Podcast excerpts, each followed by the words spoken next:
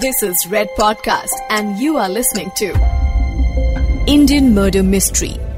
ये है Indian murder mystery और मैं हूँ सौरभ आपके साथ। अब तक आपने सुना कि हितेश रामावत एक गे प्रोस्टिट्यूट है और अपने पागलपन में उसने सागर मेवाड़ा का खून कर दिया है। पुलिस की इन्वेस्टिगेशन अभी ठीक से शुरू भी नहीं हुई है और हितेश रामावत अपने अगले शिकार को ढूँढने निकल पड़ा है। अब आगे। प्रवीण बड़ात को अंदाज़ा भी नहीं था कि जिस शख्स को उसने पैसेंजर समझकर अपने ऑटो में बिठाया है, वो दरअसल उसका यमराज है। हितेश रामावत बड़ी होशियारी से ऑटो को एक सुनसान रास्ते पर ले गया। सौराष्ट्र यूनिवर्सिटी के पास एक इलाके के रास्ते में हितेश ने ऑटो ड्राइवर प्रवीण को रुकने के लिए कहा।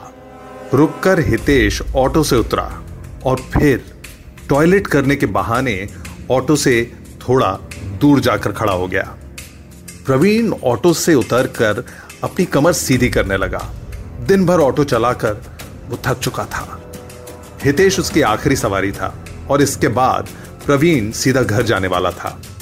प्रवीण मोबाइल में एक मैसेज पढ़ ही रहा था कि तभी उसके सर पर एक जोरदार वार हुआ। प्रवीण सड़क पर गिर गया। हाथ में पत्थर लिए खड़ा था उसके सामने हितेश रामावत। इसके बाद प्रवीण का सर था और हितेश के हाथ में वो पत्थर। बिना रुके किसी मशीन की तरह हितेश प्रवीण के सर पर चोट पर चोट करता गया, वार पर वार करता गया। तब तक, जब तक कि प्रवीण की साँसें थम नहीं गईं, हर तरफ़ लहू बह रहा था। जब पोस्टमार्टम हुआ तो पोस्टमार्टम रिपोर्ट कहती है कि हितेश ने प्रवीण के सर पर 25 बार वार किए। हैवानियत की अगर कोई शक्ल होती तो शायद उस दिन हितेश की शक्ल जैसी ही होती। ऑटो ड्राइवर प्रवीण बारात को मौत के घाट उतारने के बाद, हितेश प्रवीण का ऑटो, उसका मोबाइल और पर्स लेकर वहाँ से चलता बना। कहा जाता है कि कुछ दिन बाद जब पुलिस लाश को आइडेंटिफाई करने में असफल रही तो उन्होंने बॉडी की डिस्क्रिप्शन और मौकाए वारदात की जगह के साथ अखबार में एक सूचना पत्र निकाला। पुलिस की रिपोर्ट के हिसाब से हितेश ने जब अखबार में खबर देखी तो उसे दुख नहीं, उसे काफ़ी खुशी महसूस हुई थी। हितेश ने प्रवीण का मोबाइल स्विच ऑन किया और उसके दोस्त को फ़ोन करके बताया कि प्रवीण बड़ाद मर चुका है और पुलिस उसकी बॉडी आइडेंटिफाई नहीं कर पा रही है। हितेश ने एक झूठा नाम बताकर कहा कि उसे मैंने ही मारा है और पुलिस से कह दो कि उन्हें जो करना है वो कर लें। वो मेरा कुछ नहीं बिगाड़ पाएँगे। पुलिस को जब इसके बारे में पता लगा तो उनके कान खड़े हो गए। स्टोन किलर ने पुलिस को अब ओपन चैलेंज थ्रो कर दिया था।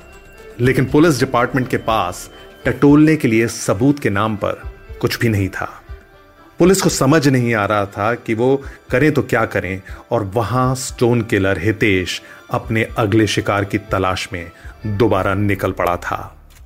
तारीख 26 मई 2016 26 मई 2016 मावड़ी प्लॉट नंबर 16 के पास से गुजर रहे थे जयेश मजीठिया।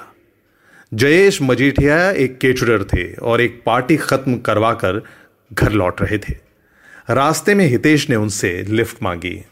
हितेश को अपनी बाइक पर बस स्टैंड तक छोड़ने के वादे के साथ जयेश जी हितेश को लिफ्ट देने को राज़ी हो गए।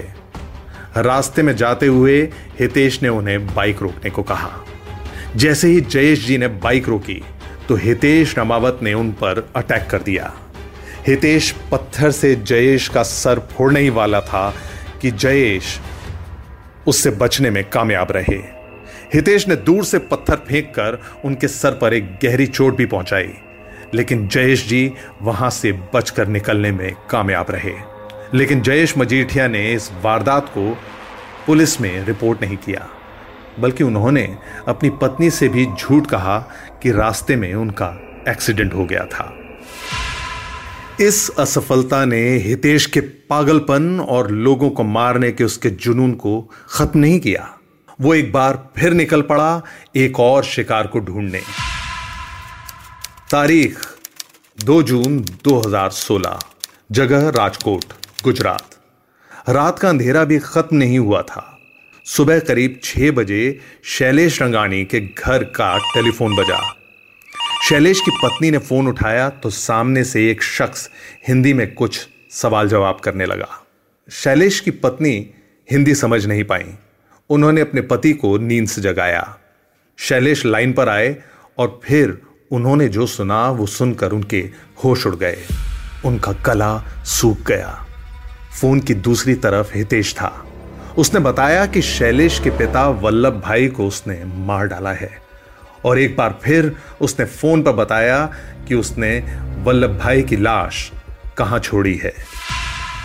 शैलेश ने बिना वक्त गंवाए पुलिस को फ़ोन किया और पुलिस की एक छोटी सी टीम के साथ फ़ोन पर बताई गई लोकेशन पर पहुँचे।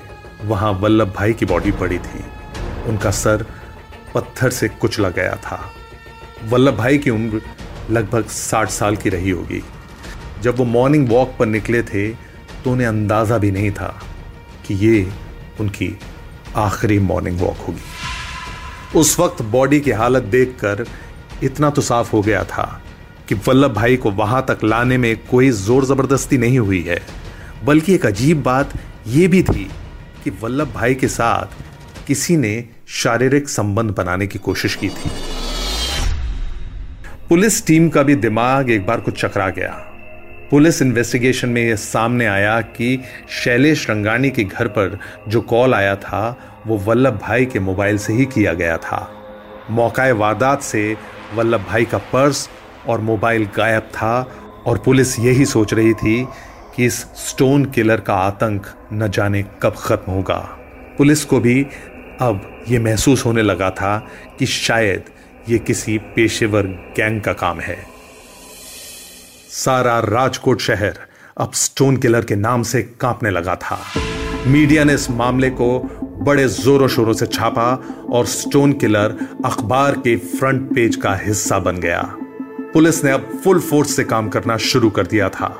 क्राइम ब्रांच ने तेरह लोगों की एक टीम को एक्टिव कर दिया। उन्हें एक ही काम सौंपा गया था कि किसी भी हाल में उन्हें जल्द से जल्द इस स्टोन किलर को पकड़ना है। हितेश अपने घर के आरामदायक बिस्तर में लेटा, चैन की नींद सो रहा था। उसे कोई पछतावा नहीं था। ना कोई अफसोस कि उसने इतनी बेरहमी से तीन लोगों को मार डाला। पुलिस टीम ने सीसीटीवी फुटेज निकलवाई और सामने आया हितेश का चेहरा। हालाँकि वीडियो इतना साफ़ नहीं था, लेकिन इतना समझ में आ गया था कि हितेश की कदकाठी रूप रंग क्या है। पुलिस ने सभी न्यूज़ चैनल पर और अखबारों में सीसीटीवी से मिलती जुलती तस्वीरें और वीडियो दिखाना शुरू कर दिया। यहाँ बड़ी हिम्मत करके जयेश मजीठिया सामने आए। वो एक लौते शख्स थे जो कि स्टोन किलर के वार से ज़िंदा बच पाने में कामयाब हुए थे। जयेश जी की मदद से पुलिस ने हितेश का स्केच बनवाया। पुलिस जिस कातिल को ढूंढ रही थी, अब आखिरकार कातिल का एक चेहरा उन्हें मिल चुका था। लेकिन अब भी उन्हें यह नहीं पता था कि यह स्केच किसका है। धीरे धीरे पुलिस ने अपना शिकंजा कसा। देखते ही देखते कातिल न सिर्फ़ सामने आ गया, बल्कि पकड़ा गया। हितेश पकड़ा गया तो भी अपनी खुद की गलती से। सागर मेवाड़ा के फ़ोन का लॉक खुलवाने के लिए हितेश एक दुकान में गया था। Police IT unit Sagar Mewada का मोबाइल काफ़ी दिनों से ट्रैकिंग मोड पर रखे हुए थी। और फिर एक दिन उस पर इंफॉर्मेशन आई कि सागर मेवाड़ा का मोबाइल फिर से एक्टिवेट हुआ है। पुलिस ने बिना वक्त गंवाए हितेश को उस दुकान से अरेस्ट किया और अपनी हिरासत में लिया। कहते हैं, इंसानी दिमाग का साइज़ सीमित है, लेकिन इंसानी दिमाग की क्षमताएँ असीमित। यह दिमाग कुछ भी कर सकता है। जंग में कमांडोज को दस हज़ार फीट की ऊंचाई से कुदवा सकता है। एग्ज़ाम में किसी स्टूडेंट को सौ में से सौ दिलवा सकता है। लाखों लोगों की जान बचाने वाली दवा बनवा सकता है। हवाई जहाज़ चलवा सकता है। यह दिमाग सब कुछ कर सकता है। सिर्फ़ एक वजह, एक मोटिवेशन चाहिए। एक किस्म का पागलपन, जुनून, और यह दिमाग कुछ भी कर सकता है। लेकिन इस दिमाग पर अगर शैतान सवार हो जाए तो सोचिए, ये और क्या कर सकता है। गौर से सोचिए। यह है इंडियन मर्डर मिस्ट्री और मैं हूँ सौरभ आपके साथ। अगली बार फिर एक क्राइम एक केस के साथ आपके सामने आऊंगा इंडियन मर्डर मिस्ट्री में You were listening to Red Podcast Indian Murder Mystery. Written by Dhruv Law. Audio designed by Aryan Pandey. Creative Director Saurabh Brahmer. Send your feedback and suggestions right to us at podcast at redfm.in.